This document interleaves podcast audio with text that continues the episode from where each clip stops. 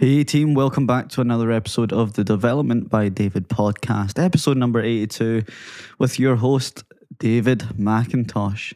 This week, my guest is a fitness legend. All for a good cause, it's Mr. Scott Britton, the founder of Battle Cancer. He's also a Nike sponsored trainer and CrossFit athlete. He was also a previous detective in the UK police force. Scott has raised over 4 million for cancer with his international CrossFit events and has partnered with Nike, Whoop, Nocco and more. He's even featured on the cover of Men's Health. But it was not always like this. It's not where it started, that's for sure. Scott was born in an abusive, poverty-ridden household. He began his life between Glasgow and Salford, but he recognised that he needed to improve his chances of a better quality of life, so he joined the police force after studying. He worked his way to senior detective roles, often working covertly and anonymously on some of the UK's most heinous crimes, including child sexual offences. But in 2017, in a pursuit to appease his itch for fitness, common good, and entrepreneurialism, he founded Battle Cancer with the goal of creating a community that uses fitness to support cancer survivors, patients, and their families. This is a really amazing episode. What an origin story. Thank you, Scott, for coming on. And of course, before we get into this week's episode, I need to give a huge thank you to the bros over at Vybey, Rory, and Gordon for sponsoring yet another episode. They've been sponsoring kind of hybrid episodes of entrepreneurialism and fitness, and I think that's very attuned to their kind of target demographic or the kind of demographic that would really enjoy Vybey. If you're looking for a delicious and convenient way to stay fueled throughout the day, if you're a busy professional, then look no further than Vybey, the meal replacement brand that's taken the world by storm.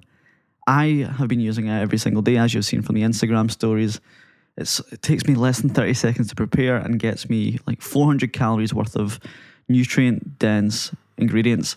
I get to absorb the 26 vitamins, omega oils, and nootropics, and it contributes to my protein target.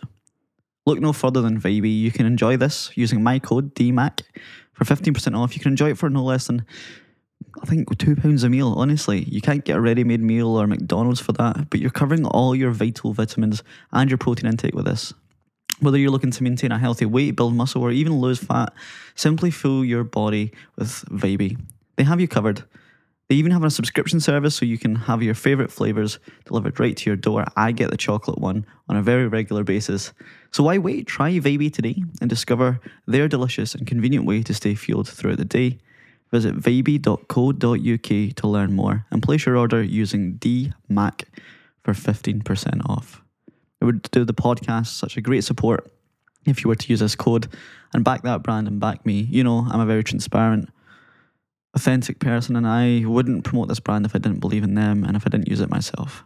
Honestly, if you're a busy person, which I assume you are, if you're on this track to self development, I can imagine you're a very productive person. Vybey will have you covered. Use DMAC for 15% off. Thank you again, Vybey, for sponsoring this episode. And as the listeners of this show, if you're looking for a further way to support this podcast, say you've already bought your Vybey, well, the low hanging fruit would be to share this podcast with people just like you. Send it into a Teams chat at work or your mates group chat, or send it to someone that might be inspired by this episode. It would mean the world.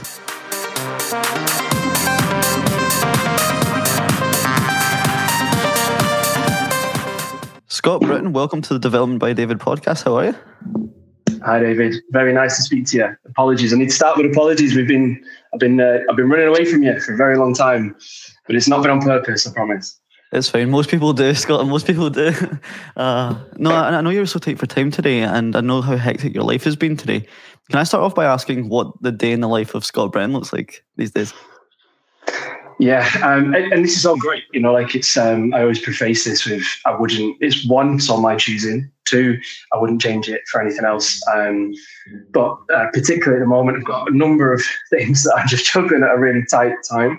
So, kind of a, a day in the life is waking up pretty early, um, managing to at least be outside for a little bit, which I think is really key for most people. If you can, like even if it's ten minutes, whatever. But having a having a puppy means we get to go out. Where I live is in Devon, so it's by the countryside. So there's no excuse to not get out super early, walk the dog, just have a little bit of moment with the real world before you jump into your phone and your email and everything else.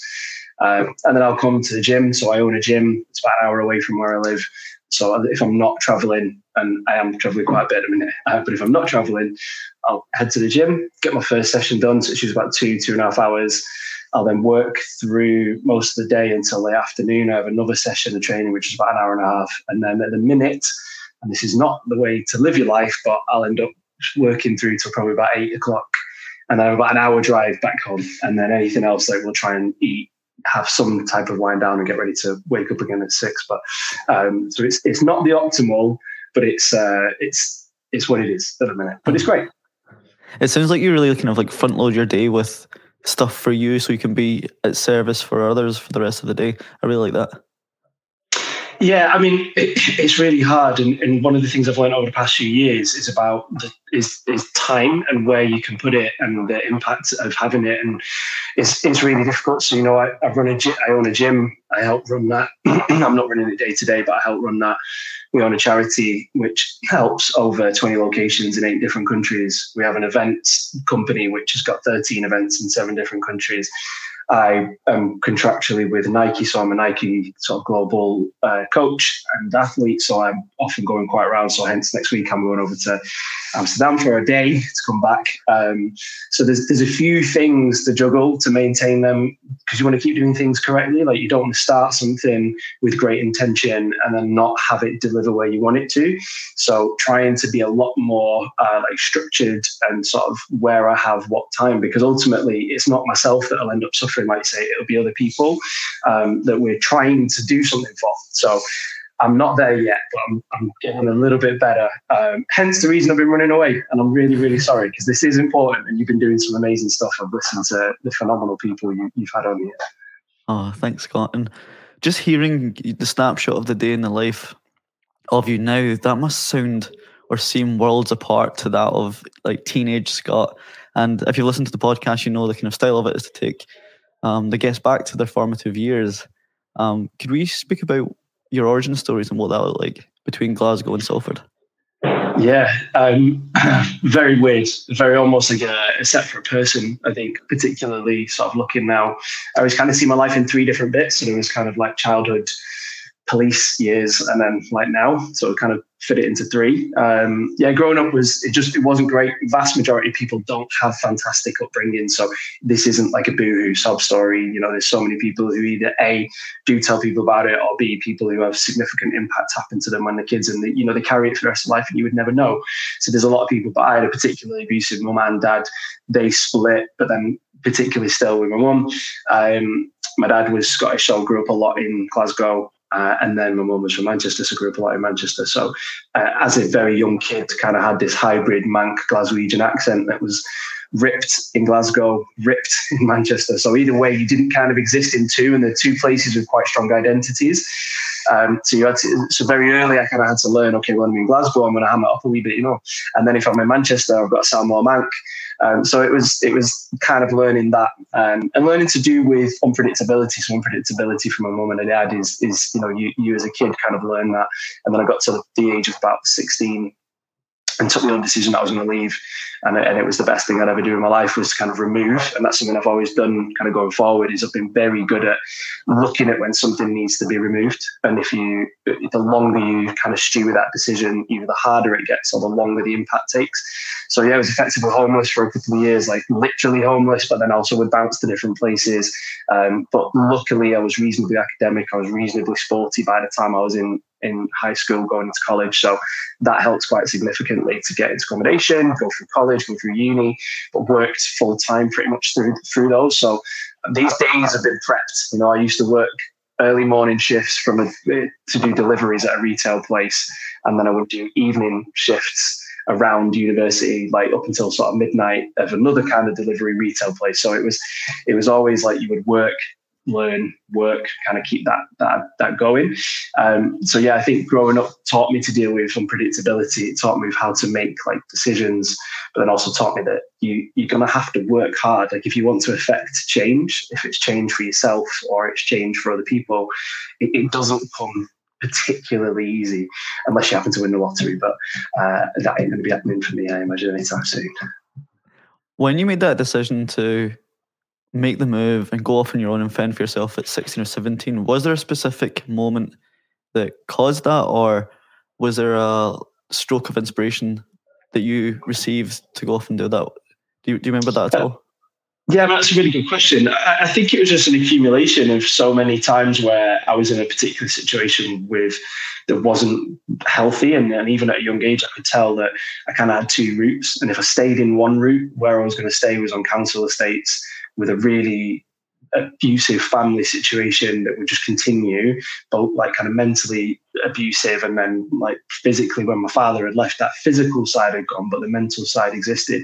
And then also just seeing not a lot of opportunity. So particularly kind of being limited in terms of, oh, you'll only ever get to X or only you'll ever get to Y and you know where you're from and, and what you're made of will only will only allow you to retain a certain thing. Um, and I think it was just an accumulation. And then one day I was like, that's enough. Like, uh, there's, there's, I have to make this decision at this point. And I think when you're kind of 16, 17, there's a lot of pressure put on people in terms of making decisions from an education standpoint, from a work standpoint, you know, that, that can affect the rest of your life. So it's, it was kind of a key time. And I think the more I was learning was if I don't do this now, it's either going to get harder to do or, or I'm never going to do it. Um, and you know, I'm not a particularly, I'm not religious, and I kind of feel like I'm here once. So uh, you know, I think that was a big driver for me of like, right, well, I'm here once. I've got one shot. Like, let's just let's just try and do it my own way instead of existing in a cycle. Like you know, my my, my father's like family, my mother's family, none of them had been to university before. None of them had kind of had like that secondary tier income work, as in like you know above sort of below national sort of minimum wage. Nothing had happened from that. Certainly, nobody was entrepreneurial. Nobody had any significant want to do anything, and everybody was very self-centered. And I think that's you know, but in one way, I'm really glad of those early years because I think that they they taught me some really valuable lessons that um, thankfully mean I've got a much much better life, albeit busy one, a much better life now. Do you ever dig back into that period of time when you're looking for motivation or inspiration to get through the long days or the, the travel abroad or the difficult conversations that you might find yourself in as a as a director of uh, Battle Cancer? I, I, don't, I don't think for inspiration, like I, I actually most of those those kind of times and days are like they've they've, they've existed, but they've they've they've finished, they've gone.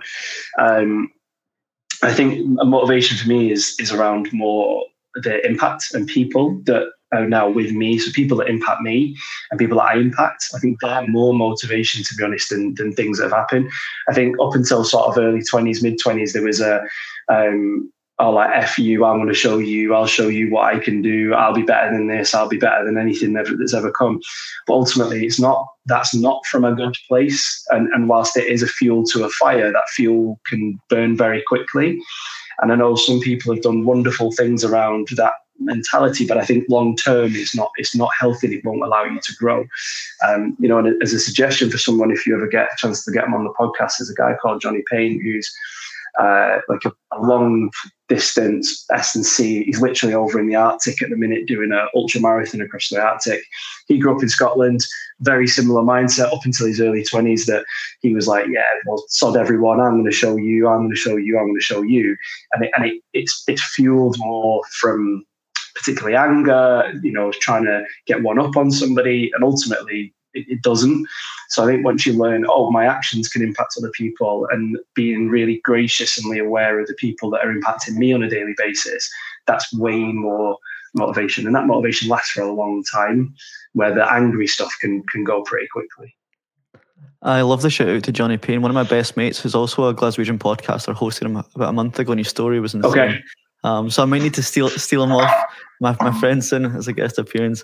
Um, but I really love that sentiment. I think I, I, come from a very very similar background, despite being just in the west coast of Scotland, a very similar upbringing, and I escaped that kind of using that fuel for your fire era quite early on as well. And what I realized was when you do finally prove whoever you're trying to prove, you don't really feel it. You're doing it for the the mm. benefit of other people. Um, I love yeah. this quote. It's like life is for itself not for a spectacle for others.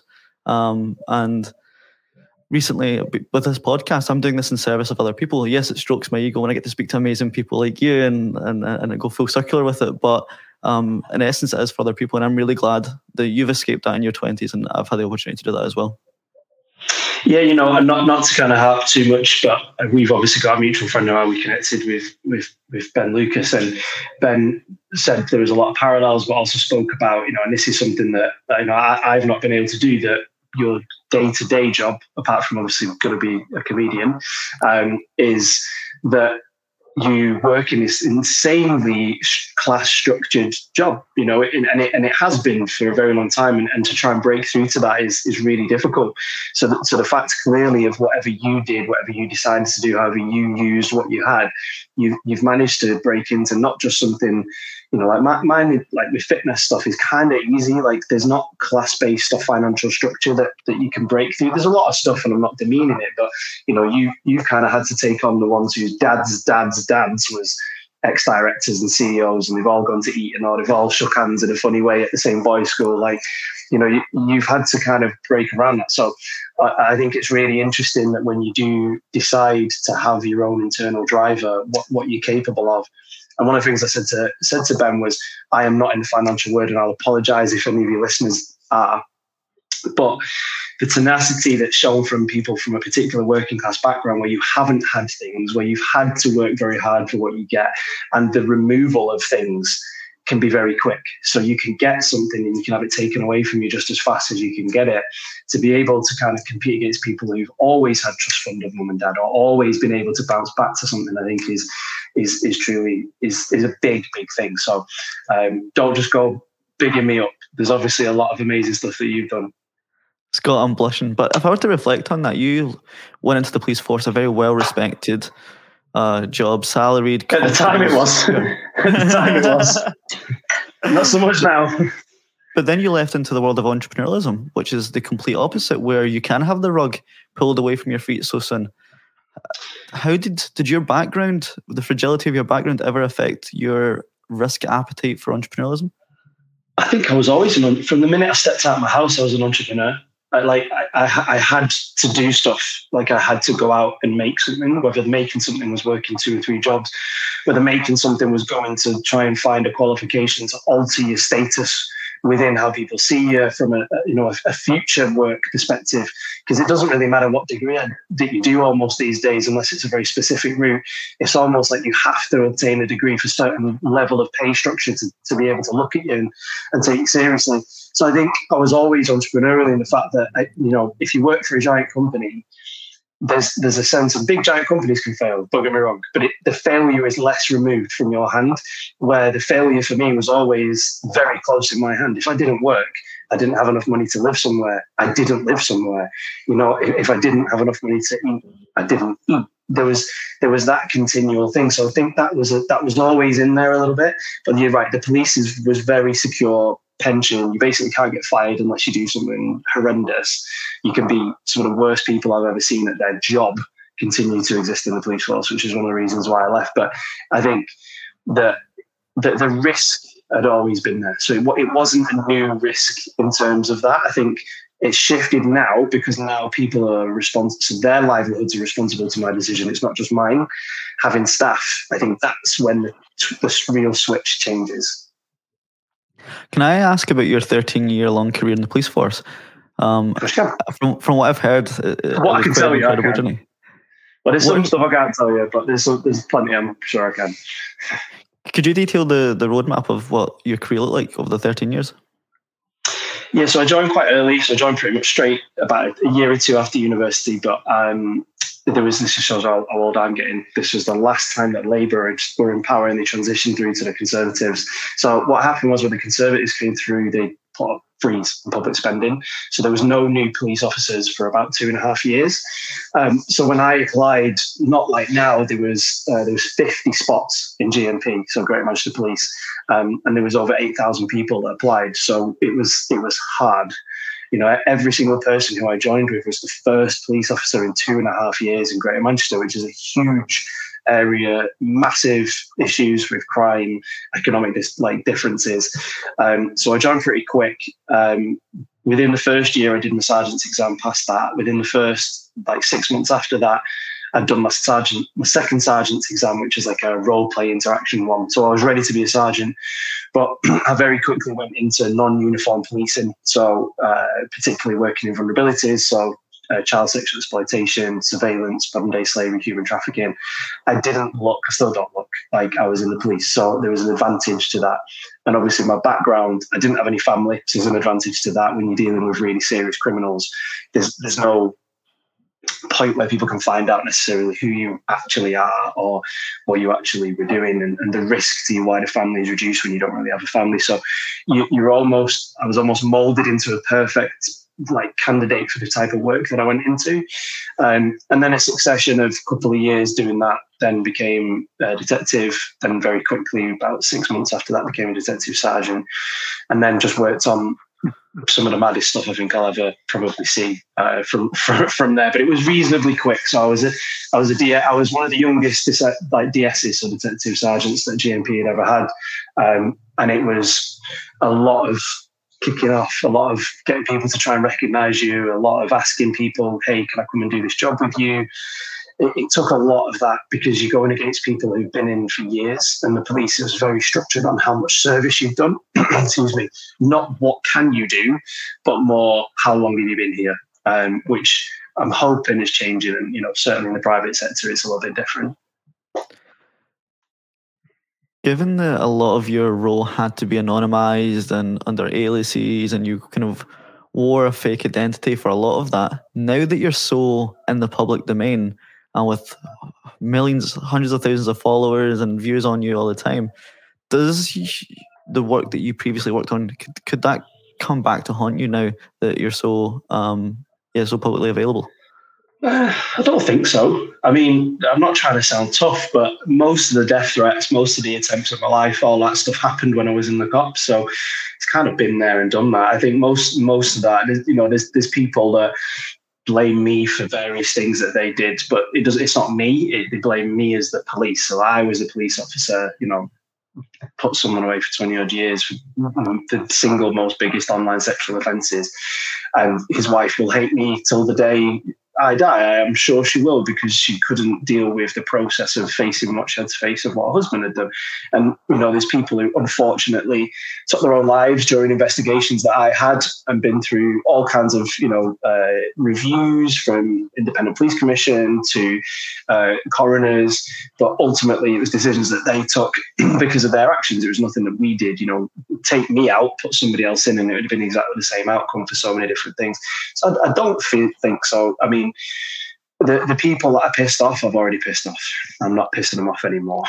so I, I, could. It was. It's a bit different when you. There's a thing called police criminal evidence act. When you're taking two million pounds off somebody at the time, they want to kill you. Now it's it's done. So I, I feel that you know, touch wood. most of the time, I'm all right, and I know nothing's ever come up. To be honest, uh, the only thing I get now and again is some quite nice stuff from people who used to be in the police forces that I were in, um, particularly the mental health groups, because we talk a lot about how we use fitness for, for mental health, um, and, that's that's probably about it. So I think, you know, I, am not James Bond. I, I, I, never did anything that much that I've got Blofeld after me for ten years. So I, I think I'm all right. Uh, that's reassuring to hear, Scott. When you left the police force and went into the event space, was there almost like a shift in identity, especially because you had to use an alias and you were uh, anonymized for a lot of your career? Was there a, like a kind of total mindset shift between your characters or your identity between the two the two roles, or were you always just Scott? Yeah, no, that's a really good question. Um, not, of course it was. So you, you get very good at putting on different like faces. So I would have a you know police face, I would have a home face, I would have a going out you know to eat face because you, you, had to because it would allow you to deal with. And I was always very good at dealing with particular the the, the more the risk and the more the stress, the calmer I got. So I get really annoyed by trivial things. So some geezer was doing this with his foot like on the train the other day for about five hours. That drove me wild. But I can follow a terrorist suspect, or I can, you know, have somebody, you know, pull a knife to my neck and stuff, and I'll be even calmer. It's weird. I don't know how it works like that. Um, so, but it was the different masks that you put on and the different faces. I think the biggest thing I had to learn was that to grow like battle cancer and what we wanted to do, it needed to have a mouth and it needed to have a person. And I found it very difficult until we started working with PR companies. I was like, hey, like, how is this just not good news? Like, how can we not just talk about what the events do or the people in the events to try and make something within the media or to try and get attention? It had to be through a person. And that took me probably about a good 18 months to two years to be able to it was never difficult to speak to groups or, or to lead it because i was so when you're passionate about something it comes with ease it's not skill it's, it's just passion but I, I think to be able to kind of put yourself forward um, was not in my nature of the past part of my career it was you know that was pretty tricky um, but it, it, was a decision i was like hey I've, I've got to do this because if i don't what we want to do will never happen um, and it's it, it, then gets okay and it gets like a bit easier every time. And then, like I say, I almost see it as this is a completely different me now. Even the way I'm talking to you would be completely different if this was, you know, five years ago. It would be, I probably wouldn't even be on it. So it's, it's a very different process. So, where was the seed of battle cancer planted? How did how did that begin, and where are we now? Um, I mean, I'd like to say that it was all a plan that I'd had and executed it absolutely perfectly to, to, to exactly where we're at. And, and it wasn't. It was, I was always driven by wanting to just do something to make an impact. There was a particular thing that happened in the police where very early I created a solution to a problem and I was told that it wouldn't work because I wasn't high enough of a rank. Um, so very politically, and that that stuck with me, and it gave me a big drive of being like, I don't ever want to not be able to impact or help people because of a system or a structure that says no. Um, so I was like, hey, you know, this is really easy. I know the world of strength sports at the time. So I was competing in powerlifting. So I was world and European champion powerlifter. Um, but but powerlifting wasn't able to be brought to masses. I couldn't I couldn't get 3,000 people to do it logistically as a sport, as a concept. And it also, whilst a wonderful sport and I'm grateful of it, it doesn't allow scalability. It doesn't really allow inclusivity. It's, it's very difficult to do that. Where I saw functional fitness, so your boot camp style stuff, F45s, CrossFits, like um, that was something where I was like, okay, if we can harness that bring people together, but but flip so that actually the physical output is not the sole reason that they do it and not the sole outcome. If we can make it that it's fundraising and we can reward people with points for what they fundraise, we can we can change and shift the way that people see competition and challenges. Um, so year one was probably on the face of it an absolute shit show but it went well from the front end and then we we, we grew every year. And you know there's a, a podcast that I, that I love called how I built this and, and the, the, guy always says you know is it hard work or is it luck? And and it's you see that there's a succession of moments where when you're working hard when those moments arrive you grab those moments. And, and that's how battle cancer's got to the point where we're at and we're still so early. You know we've we've got 13 events but it's so hard to to put them on. You know, we've we whereas as a business, we've got loads of things on the outside that look wonderful. You know, partnered with Nike, we've got all these uh, partnered with Whoop. We have like you know we've fundraised 1.2 odd million last year, but it's it's the beginnings and it's still really small. And you see that when you look at the numbers of people that go and do other events and you look at, you see the, the, the problem of fundraising, the problem of helping people who've finished their cancer treatment. The numbers are astronomical. So the numbers that we touch are still tiny. So it's, it's still a big ongoing problem, but we've got to where we've got to by just constantly saying yes to stuff, constantly jumping when someone says jump, you know, kind of punching above our weight all the time. And I kind of like that. I kind of like the Rocky story. I, I, always think that's that's a little bit inspiring to people. Hopefully, am I right in saying that you've had like Matt Damon and Michael Fassbender uh, at your events as well? Not at the events, no. That'll be quite good. Now, a very dear friend of mine um, is the stunt double for um, what's he called? Chris Hemsworth. So he's been Chris is double for past 15 years, so he's been in absolutely everything. If you see Chris Hemsworth doing something, it's not, it's Bobby. Um, so at the time, Bobby had had, we'd connected through a, a mutual friend we've been through an awful lot of stuff. Recently lost someone to cancer and we were just chatting and kind of reconnected as, as individuals. And I said, hey, like, you know, I, I appreciate the world of trying to get someone like Chris Hemsworth, like Matt Damon. There's agents involved, there's agencies involved. There's so much stuff that's so difficult. I was like, but hey, could you just get them to record them saying something to the phone because we need to have a message. It was during COVID, so we couldn't host events. You know, uh, uh, it was insanely difficult, like it was for everybody around the world. But as an events company who'd paid exorbitant amounts of money for the year ahead because that's how we kind of have to work. It was a really tricky time. And, and the videos didn't bring us in money. It wasn't for money. We didn't get anything from it. There was no uptick in anything else. It was just to say, like, hey, whilst COVID's happening, like, let's get a message out that cancer is still affecting one in two. There's, you know, a huge number of people that both pass away. There's people that survive and are having to live with cancer for the, you know, the rest of their life. So it was really cool to get, you know, all the Hemsworth brothers, Matt Damon, huge amount of sports stars. So basically, we got one, and then someone would pass it on to another, and to another, and to another, and to another, and then we got these really cool stuff. Um, so it's something that I think will always be a very positive memory during a weird time of the world. That's epic. And I know that isn't perhaps the biggest highlight or one of the kind of highlights of battle cancer. Neither is the the global tours, but for you, it seems to be the lobbying that you're doing around um, prescribing cancer survivors with fitness. Why is why has that been so important to you? I think because it's I, I, like solving problems and, and I like that. So again, everybody says, "Oh, it's amazing what you do." And it's like, no, it's, it's just really selfish. I really like having a problem and I can see probably somewhere on an autistic spectrum, like if I can see that there's a solution, it really annoys me why we're not doing that solution. So the vast majority of the largest, you know, cancer charities in the world, they don't deal with post cancer because because during cancer, cancer treatment, everything else, such takes up such an amount of space. There's nobody that deals with, with post cancer. You know, and survival rate going up, which is great. However, also diagnosis rates going up. So you're left with an ever expanding population of people who will live with cancer for at minimum three years because of the impact of treatment, and, and at maximum until the rest of their life. You know, they'll be having uh, various amounts of tests. Cancer will live in the back of their mind. You know, for every time that they feel a bit tired, always this cancer coming back. Every time that they feel pain, always this is this a reoccurrence. So it, it's a population that's ignored, and the fitness industry is is made perfectly. We have digital applications, we have streaming to be able to hit every single person who's got a device. You know, we have countless gyms across the world of any kind, be it from a commercial gym, studio gym. So we, we almost have these like mini hospitals everywhere. We also have it digitally available. But what we've not done before is we've not proven with true academic resource and review a, a system of how to help people train.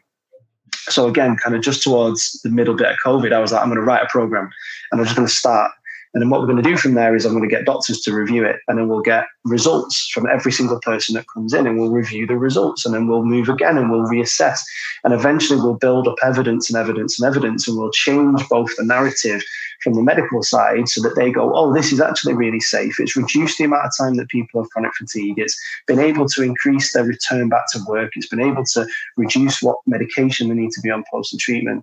And we'll flip side to the fitness industry as well. So we'll say to the fitness industry, this is really safe. Like, don't turn someone away from working with them because they've got cancer. Because here's the data to show that just simplistic movements the simplistic time zones will be able to help them, and you can do that. So that's led to us launching a qualification. So we have an internationally recognized qualification. So, we, you know, I can't fund a location everywhere that somebody would be able and, and would need to have that kind of fitness. But what I can do is I can create a qualification that's literally 200 times cheaper than the closest rivals. So, so finance doesn't become a problem for anyone. It's available online.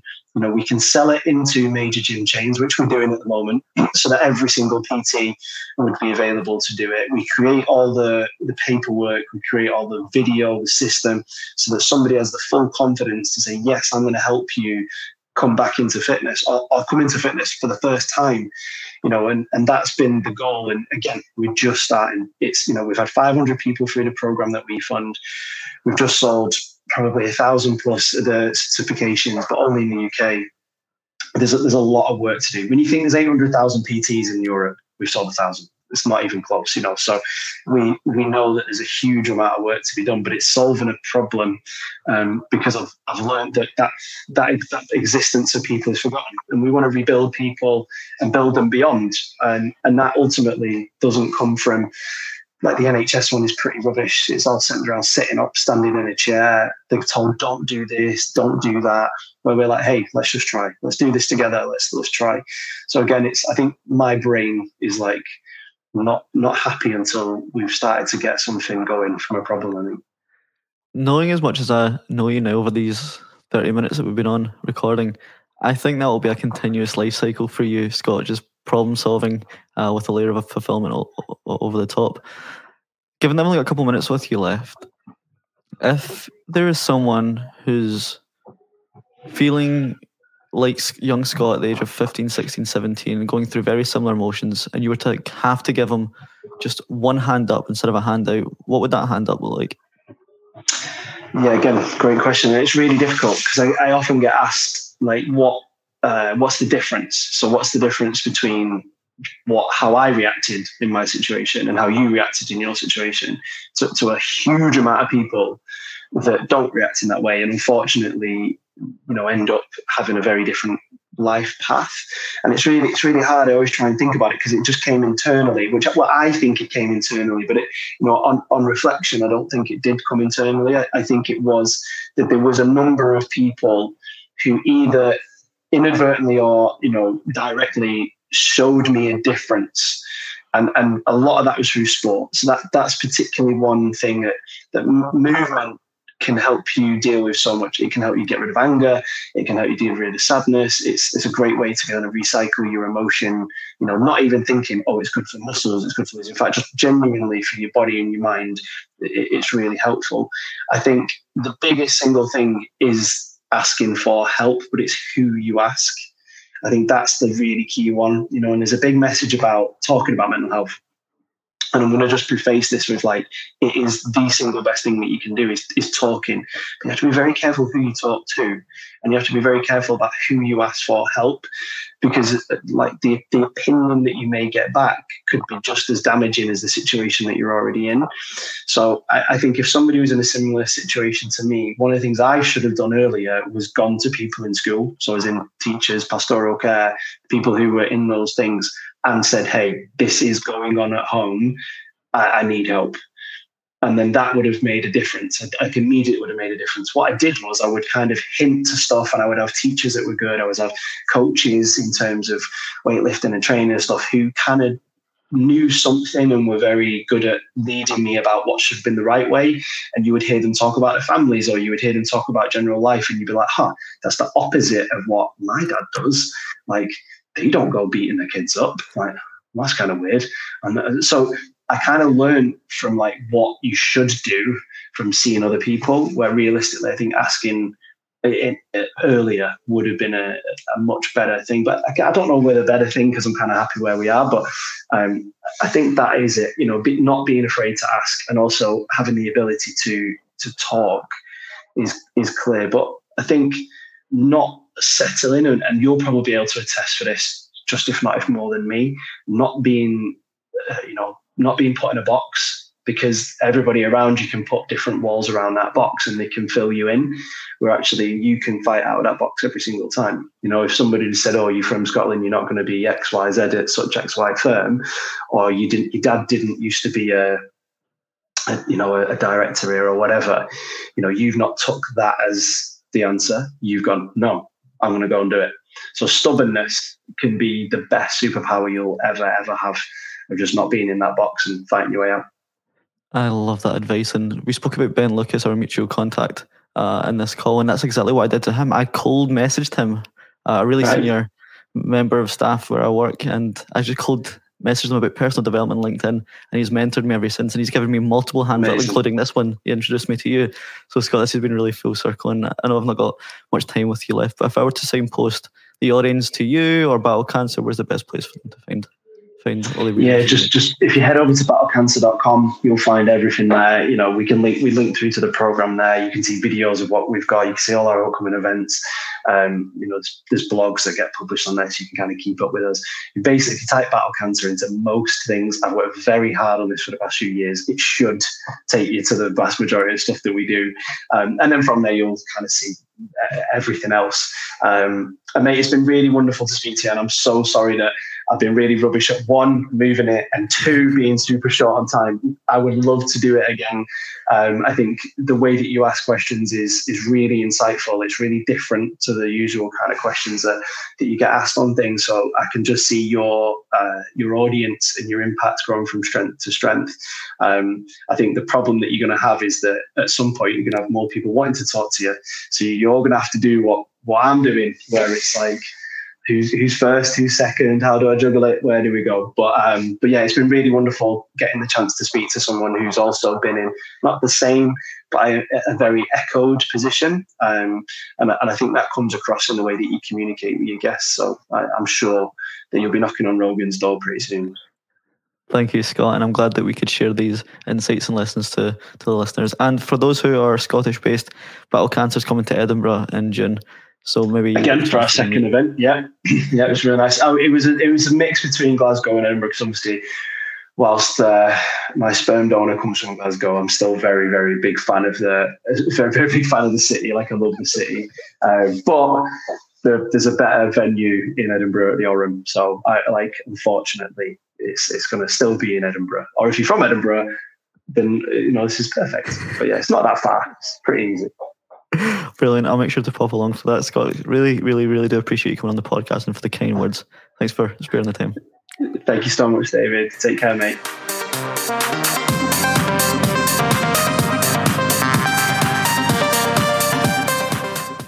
And that's a wrap of another episode of the Development by David podcast with your host, David McIntosh, and your guest this week, Scott Britton.